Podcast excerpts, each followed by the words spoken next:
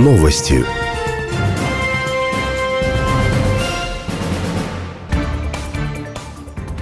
Здравствуйте, в студии Данияр Туралимов. Коротко об основных темах выпуска. Вакцинация от птичьего гриппа завершилась в Восточно-Казахстанской, Акмолинской и Кызлардинской областях.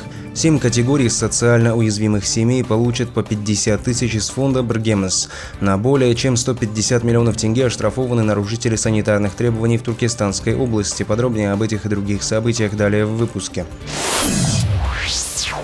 Падеж птиц в личных хозяйствах в Казахстане снизился до 22 голов в сутки, по данным Министерства сельского хозяйства.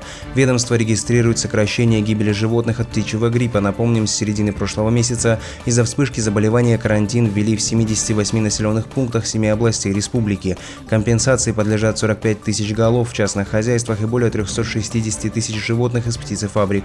За 15 тысяч павших птиц владельцы уже получили 75 миллионов тенге. При этом специалисты отмечают эпидемиологическое ситуация в мире остается напряженной. Случаи заболевания выявлены в 26 странах.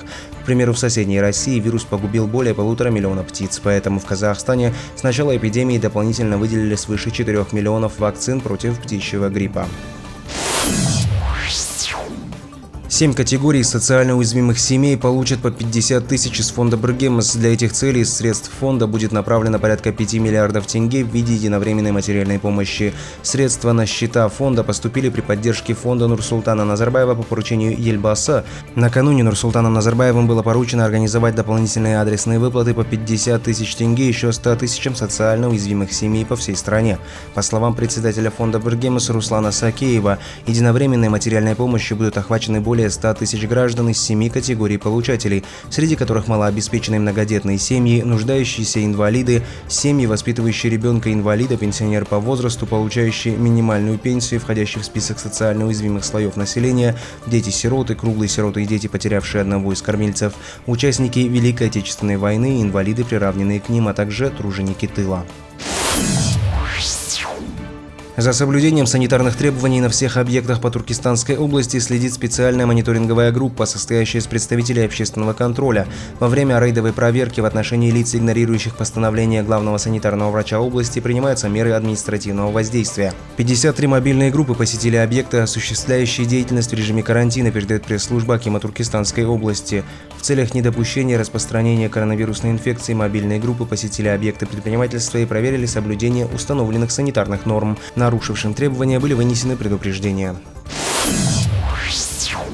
Новостям в мире постановление парламента Кыргызстана об утверждении Садыра Жапарова на должность премьер-министра поступило в аппарат президента. Об этом сообщила пресс-секретарь главы государства Толгонай Стамалиева. По ее словам, в течение трех дней Сооронбай Жейнбеков должен либо поставить свою подпись, либо вернуть документы в Джагарку Кенеш с возражениями. Стоит отметить, что даже если глава государства не подпишет соответствующий указ, Садыр Жапаров становится легитимным премьер-министром согласно Конституции. Перейдем к курсу валют. По данным казахстанской фондовой биржи, доллар США стоит 428 тенге 74 тиина, евро 505 тенге 95 тиин и российский рубль 5 тенге 56 тиин. Прогноз погоды. А сейчас прогноз погоды по данным компании «Казгидромет». Завтра в столице переменная облачность, ночью плюс 3,5, днем 13-15 градусов. В Алматы без осадков, ночью плюс 3,5, днем 16-18 тепла. В Семее, Усть-Каменогорске плюс 9, в Петропавловске, Караганде, Павлодаре 13, в Кокшетау, Костанае, Ижесказгане 16, в Актобе, Атырау, Талдыкургане, Таразе 18, в Актау, Уральске, Кызларде, Туркестане и Шимкенте 22 градуса тепла. Даниил Туралимов, служба новостей Казах Радиолара.